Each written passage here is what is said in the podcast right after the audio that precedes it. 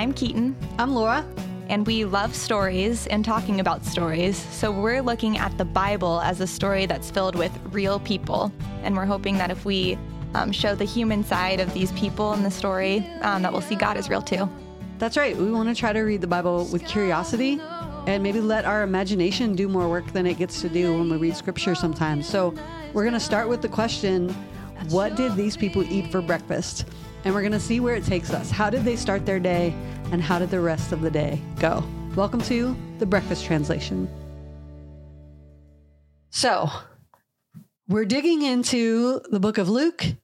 And pretty quickly in Luke's story, you get to the stories that are familiar to a lot of people uh, because of the Charlie Brown Christmas. Yes, Charlie Brown yeah, and Luke, Jesus. Luke two is is the source for a lot of the goodness in. Uh, I think Linus reads a lot of Luke too. Um, this is the heart of the Christmas story. Is the end of Luke one and Luke two. So before we get into that story, let's just think about breakfast at at Christmas time. Do you have? Does your family have any? This is what we do for breakfast on Christmas. One of my favorite breakfast traditions that we have is one of my mom's best pals is such a giver and so every every year she gives us Christmas kringle and we Okay. make that Christmas morning and it's just fun because that's an intimate part of the way that you kick off a day and it helps her be able to participate like she What's a kringle? I'm a just- Christmas kringle. Oh, okay. I'm So it's like this giant circle pastry. Um, it's like it's dessert for breakfast. Oh, okay. Mm-hmm. Is it chocolatey, cinnamony? What's its? any of the things it can be. There can be a chocolate Christmas kringle. There can be an apple Christmas kringle. So it's very open. Is this a thing that you know how you never know if like your family things or things other people know about? Do you think other people in the world know about a Christmas kringle? I don't know because I definitely didn't think I was going to be explaining Christmas kringle. So this might be one of those I'm, things. I'm curious if it's like a thing. It's good. I don't even know how to describe it beyond it is the quintessential pastry. And it, That's like one of those things on uh, the Great British Baking Show, how they'll make a thing that you're like, I've never heard of this thing. Yes. And yeah. So that's funny because my story is also a, a pastry that I don't understand. right. Because our family would every year get a, a stollen, Oh, okay. which is a noun, not Yes. an action. It's They're not, a your family is stolen- stolen Yeah. every year for Christmas. yeah, no, we don't steal donuts. We get a stollen uh, from Schneider's Bakery. But I have always been afraid of the stollen because I don't understand it. Uh, yes, I don't. I don't know what the, what it is whatsoever. Yeah. So traditionally, my dad would just get me a couple donuts because I was scared of the stollen. So actually, that we could we should probably probably have googled what our our Christmas pastries are. We both gave subpar descriptions. Yeah. So here, random baked goods. I think is our is our Christmas traditions, right? But a part of this is to say that breakfast is meaningful. So it says something that we start the day differently, right? Mhm. Because you don't eat Christmas kringle like on some random Saturday morning in July, right? I would never. right. It would be, yeah, it would be less than sacred. It would be, you'd be desecrating it, right? Right. So there's something to be said for the fact that on those days, it starts right away with that first meal that we have to, we do something different. Uh, both of us were going to talk about cinnamon rolls and didn't do it, but I feel like it's, uh, that's also, that's a lot of people's traditional, Yes. um, Christmas morning. There's a, a good song that I can't remember who the artist is, but it's called Cinnamon and Chocolate. and it's like a sadder Christmas song. And it's like, you know, if you don't have anything else at Christmas time, you still have cinnamon and chocolate. uh, so tis the season for sweetness, I think. Yes. Um, At the least. so as we get into Joseph and Mary, like sometimes when we read these Bible stories, it's it's a little bit new to us, or some of the characters are people we don't like Zechariah and Elizabeth.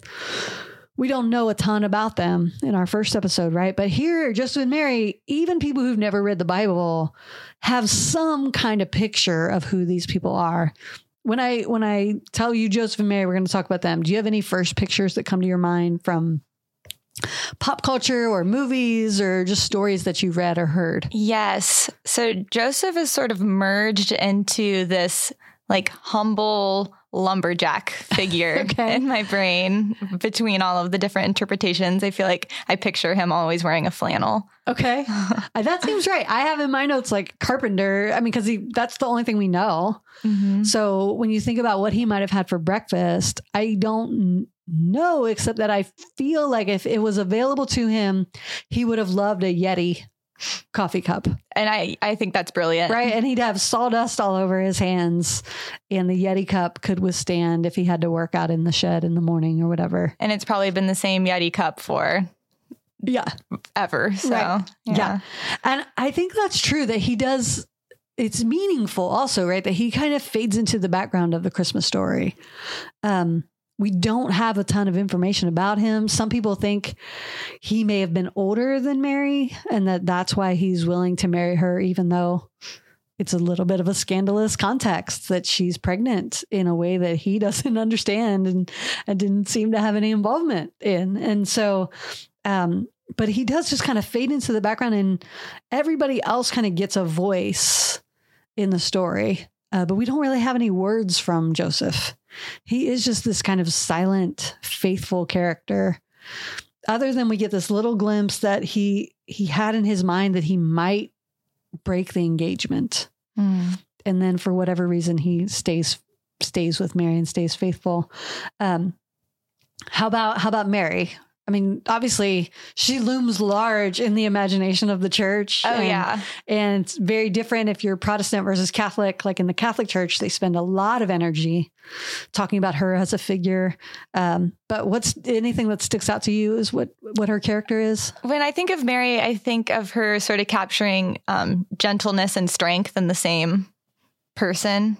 So Yeah. that that contradiction, but also like leaning heavily on both, which that's what I think of when I think of Mary. Yeah, the um, the biblical word uh, meekness. I had somebody tell me it, it means power under control or Mm. strength under control, and so she might be the kind of the embodiment of that of that word. Um, yeah, and I think one thing we f- can forget, like we get the part of her being young because that's emphasized in a lot of the songs, uh, but she's also probably poor. You know that that would have been a part of her life. Um, so if we were to use breakfast as like a place for conversation, like I always think she would have had a very simple breakfast, but she also seems like the kind of person who would have appreciated every time she did get to add a little oil to the mix. You know, like if she ever did find herself with something a little extra available to her, that she would have treasured it, right? That's that's the other phrase we have is that she was a person who treasured stuff. So um I just think of her as somebody who was attentive, Mm-hmm. uh, maybe. So in the story, right, uh, Mary gets told that this incredible thing that she's going to carry a child, and it's not because of any of the traditional reasons that people end up carrying children. Uh, and I would imagine this to be stressful. Oh yeah. Yeah. And I I sometimes think it's a good time to just revisit the the beauty of pregnancy in general, right? Like that if we can connect any of what we know, like I haven't had a child, but I have a lot of friends who have and I know that those those months are filled with anticipation and imagination, like you imagining what the child will be like. They're also filled with nightmares sometimes, like the stress of it. So I don't know uh, what they would have had for breakfast in it if they would have done anything different for their first Christmas. But uh, I, when I'm under stress, want more baked goods. Mm-hmm. You know what I mean? Like I'm more inclined to just start the day with donuts. Stress eat. Yeah. Yes. Yeah. I, I get it. Or to do that, I've earned I've earned this. Right. You know, like I think if I was carrying a child that was conceived of the spirit and was going to carry the burdens of the world, I'd probably let myself eat more donuts. Yes, as you should. I take the absolute opposite stance. It's such a bummer because food is a, a joy spot for me. I, Yeah. I love food, and it's something that my body rejects if I'm under stress. So I I can't even nibble on something under high stress, and it's an extra, an That- extra little that's slam. Yeah, it is Yeah. very sad. I remember, I think it's there was some interview that Tina Fey talks about food being like little tiny vacations. and I've always kind of loved that that picture because I think anytime you, especially like with breakfast, like cinnamon rolls and donuts and things like like sweet stuff, because I don't do it all the time. So when I do it, it's like it is like a uh, taking a little trip to Donut Town. a little trip to Donut Town. Welcome to Breakfast Translation. That's right. Yeah. Um, but so speaking of traveling, did we speak of traveling?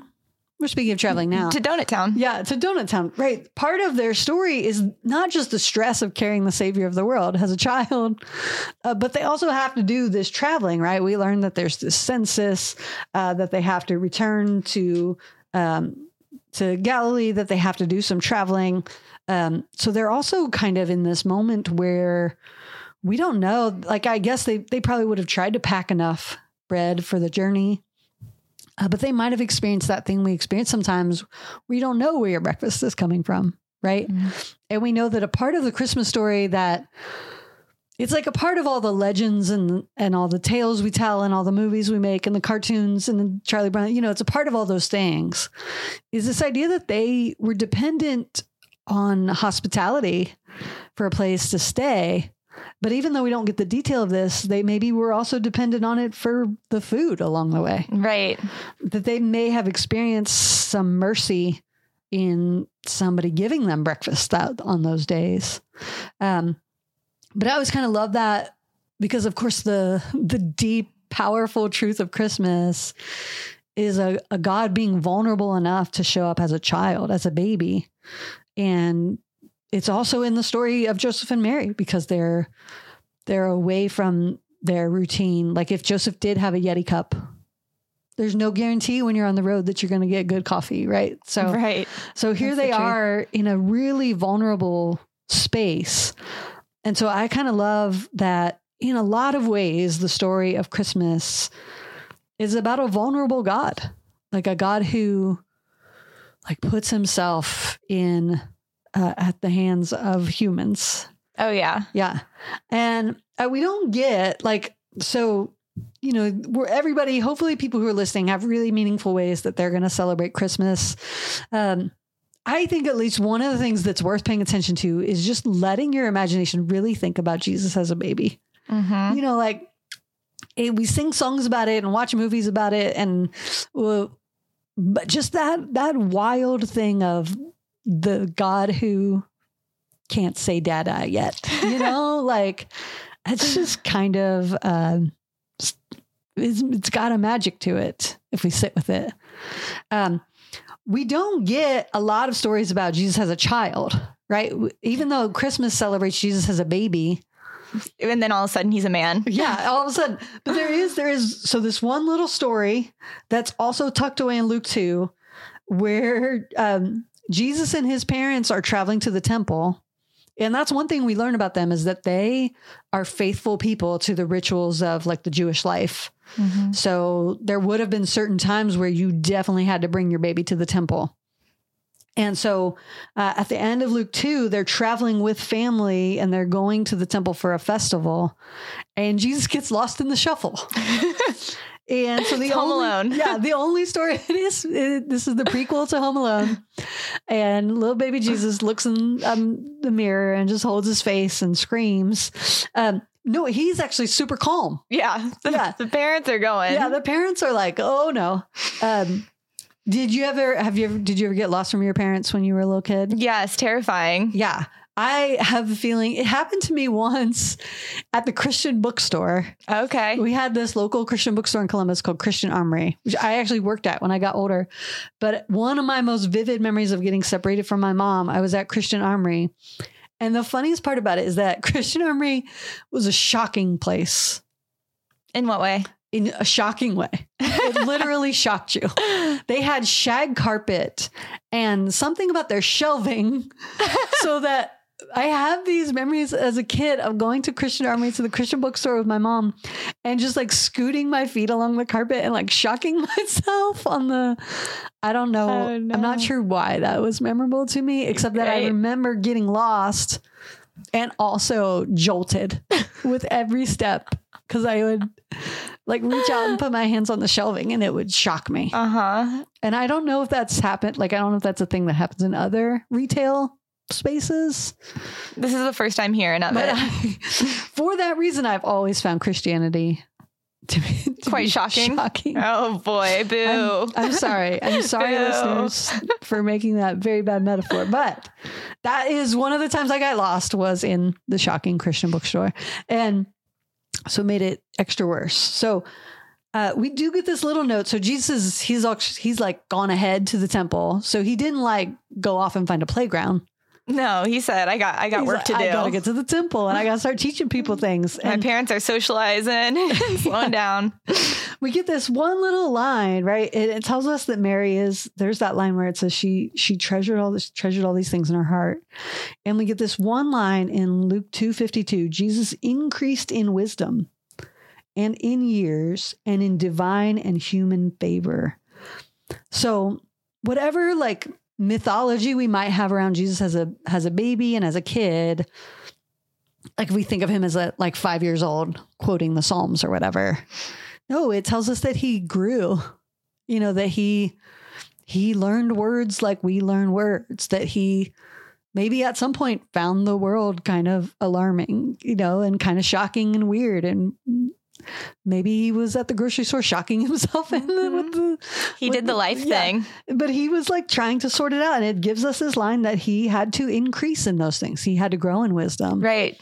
Um, and it, it leads us maybe back to like the lines in Philippians 2 about Jesus kind of emptying himself to become a human so that he could understand what it's like for those of us who every once in a while feel like dum dums in this world, or like we just, the world is mysterious and too big for us and we don't get it. Like it's weird to me to think, but God of the universe knows that feeling. Right. He can say, I, I get it. Yeah. And I think there's lots of things that Christmas means, but that's at least one of the things it means is that God understands us in our vulnerability and incompleteness. Um, and that's a good thing to remember over donuts and breakfast, right?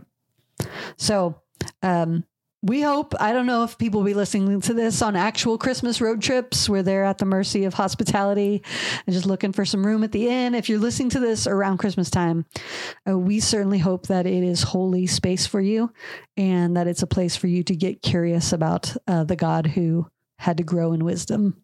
Uh, so thanks for joining us on the Breakfast Translation.